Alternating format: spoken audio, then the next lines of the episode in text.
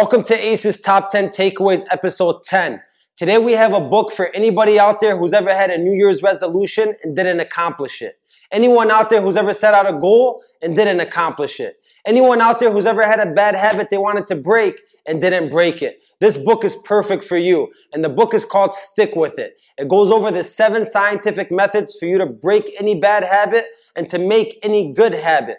And today we'll be going over the top 10 takeaways of this book. The rules are simple as always. Be in a peaceful, quiet area and get ready for your goals to transform. Takeaway number one. People have a hard time sticking with their plans. We start a habit and we don't end up finishing that habit. We start a diet and end up gaining more weight after we break the diet. We try to save up money and end up spending more money when we stop saving. Recent studies have showed that there's seven psychological forces to sticking with a plan. Some of them are up here. We're going to be going over them today. There was a man who wanted to make a wooden spoon every single day for a whole year. He made an Instagram account so he could post a picture of the wooden spoon every single day to hold himself accountable. It went great for the first two months, three months, four months, five months. But after that, he found himself trying to give up. And when he did that, he started getting messages from his followers all across the world telling him, Don't give up. We believe in you. And he got messages from other followers across the world saying, You're my inspiration. And you're the reason I was able to do this, this, and this. Because of all the support he got from Instagram, he finished the whole year with making a wooden spoon every single day. And guess what? At the end of the year, he had over 100,000 followers. That was some of the steps here that were used, but we're to go over all of them today. Here they are. Number one, step ladders. Number two, community. Number three, important. Number four, easy. Number five, neurohacks. Number six, captivating. Number seven, ingrained. So what I want you to do is think about somewhere where you're not doing the best in your life and think about how you could apply these steps to your life. Takeaway number two. When you're rock climbing, the best advice somebody could give you is don't focus too high, don't focus too low, just focus on the next step right in front of you. It's the same exact thing with your dreams. The mistake that most people make is they think about reaching the top of the mountain and nothing else. How about the process getting there? Those are the things you need to think about to get you through the hard work to get to your dreams. That's why they came out with step ladders. It's a beautiful formula. It breaks down your dreams into long-term goals, short-term goals, and steps to get there. Let's say that your dream was to be an expert in Spanish. If your dream was to be an expert in Spanish, your long-term goal would be learning the full-time Spanish vocabulary. Your short-term goal would be finishing your Spanish book. And steps to get there would be buying a Spanish book, making time in your calendar to study the Spanish book, and signing up for a Spanish class. That's how you should break down all your goals. Now, the funny thing about this is in this book, it speaks about how they use this method to make us consumers buy things. For example, Fitness Pal, the app. When you download the Fitness Pal app, there's two choices sign up or log in. Similar here to two choices that we have in our goals. After you click on sign up or log in, there's three choices gain weight, lose weight, maintain weight. And after you click on that, the fourth thing is how active are you? And there's four choices. Now imagine you went into Fitness Pal and it told you what's your zip code, your address, your email, and it asked you all this information. You would log out right away. You wouldn't even stay in that app. That's the same exact thing with our goals. Stop thinking about reaching the top of the mountain and think about the next step. What's your goal and your dream and how could you break it up into the step ladders method?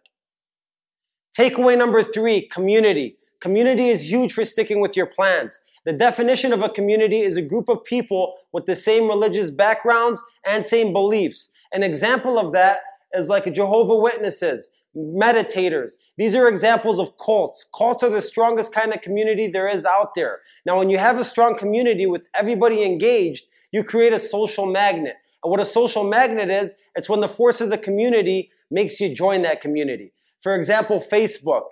When Facebook first started, I bet they emailed you many times and you spammed their email. You deleted it. You didn't know what Facebook was. You didn't want to join. But after months and months and years and years, then your cousin got into Facebook and your friends were in Facebook and your coworkers were in Facebook. And then you joined Facebook because of that. That's the use of the social magnet that brought you into Facebook. Now there's six great steps to a great community. Number one, the need to trust. Number two, the need to fit in. Number three, the need for self-worth. Number four, the need for a social magnet like we talked about. Number five, the need to be rewarded. And number six, the need to feel empowered. These are the six steps to make a community. So what's your habit that you're trying to start and what's a community that you could join? And if there isn't no community, how could you start one yourself? Takeaway number four, important. People don't do things because they were born into it or because they love it. People do things because they think it's important. If smoking was important to you, then you're gonna smoke every single day. If your health is important to you, you're gonna be in tip top shape at all times. If exercise is important to you, then what's more valuable? Answering your emails or going to the gym?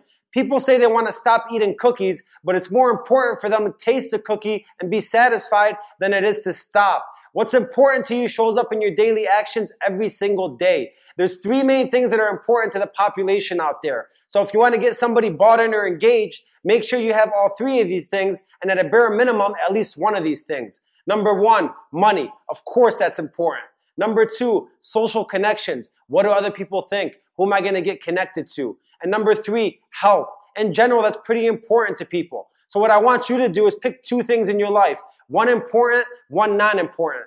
Track the activity on these things throughout the week. And at the end of the week, ask yourself, how important was this thing or how non-important was this other thing? And give yourself an evaluation. Takeaway number five, easy. People want to keep doing things that are easy. People love doing things that are easy. So how do we make our goals easy? There's three things you can do to control easy in your goals. Number one, environment. If you want to quit smoking, get rid of all the cigarettes out of your house. We found that in neighborhoods where there's more liquor stores, people drink more liquor. In neighborhoods where there's more dispensaries, people smoke more marijuana.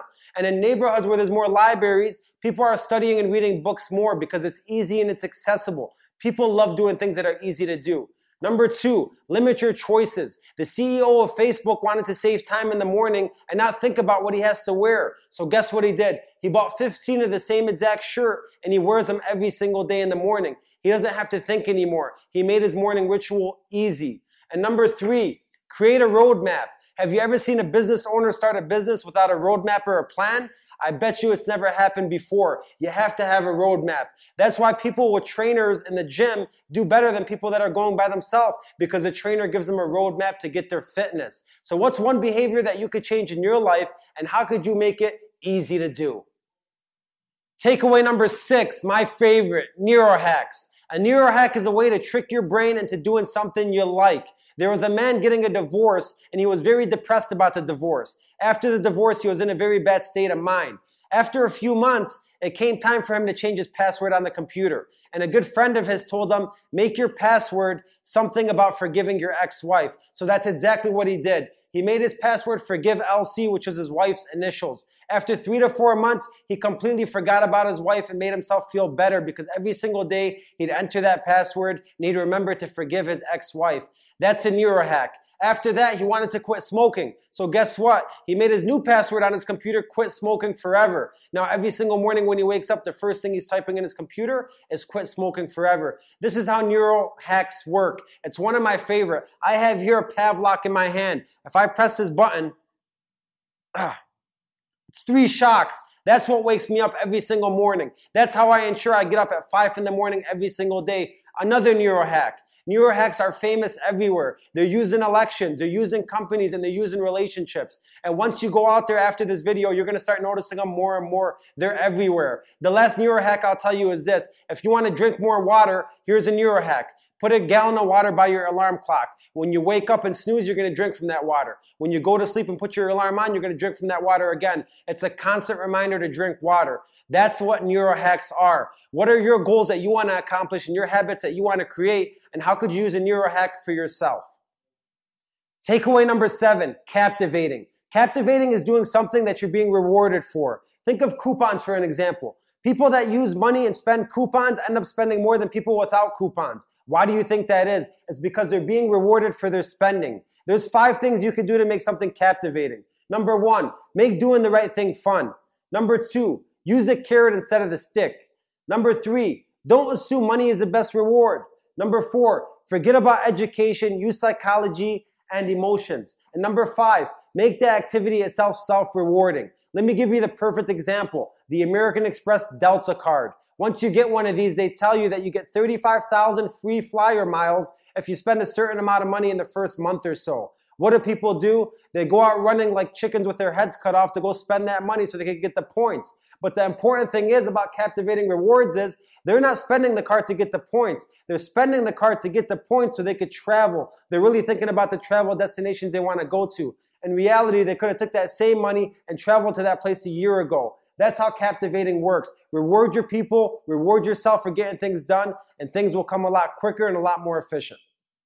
Takeaway number eight, ingrained. Ingrained is a process the brain uses to create lasting change. Brains are like cars. If you drive a car manually, it's going to be pretty difficult to do. But if you put it in automatic, it goes and does its thing. Think of your brain like a computer storing your password. It does that so you don't have to think about your password every single time. Same thing with your brain. Even works for newborn babies. How do you think newborn babies are so comfortable with their mother's voice? It's because they've been hearing it month in and month out. Have you ever had a time where you took a route to work and you got so used to that route that you didn't have to think about it anymore? That's another example of your brain ingraining something. And lastly, Michael Phelps, one of my biggest heroes out there, practices seven days a week. How does he do it? His brain is ingrained. He has the same exact warm up routine that he does every single day. He goes out to the field. He hits himself. He stretches out long. He listens to the same exact music every single time. His brain is ingrained. What could you do with your new habit and how could you make it ingrained?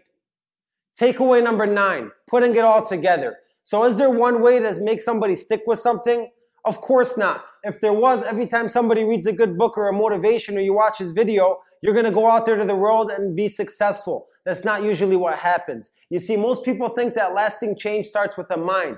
And that's where most people are wrong. They want to watch a motivation. They want to go out there to the world and be a hero. That's not how it works. You got to flip these two upside down. Put behavior on top. Do the behavior first and let the mind follow. So you got the behaviors, you have the seven forces. Now you need to know which force to use with which behavior. The easiest thing to do if you don't know is use all seven forces to make sure that you ingrain a new habit into your life. But in the next takeaway, we're going to go over which behaviors require which of the forces and how you could use those as weapons. Takeaway number 10, how to build a new habit. A lot of us out there use the wrong weapons to build a new habit or B, a lot of us out there don't use any weapons at all and don't build a new habit at all. So here's what I want to show you. These are the seven forces we went over. Now over here on the right, you have three different behaviors. You have an automatic behavior. That's something like biting your nails every single day. It's something you do automatically. Then you have a burning behavior. That's something that burns you inside to do, like smoking a cigarette. And then you have a common behavior. That's something that you don't even realize you're doing because it's so common to yourself. Think about going home every single night and grabbing snacks off the fridge and going to the couch. It's something you don't realize you're doing anymore.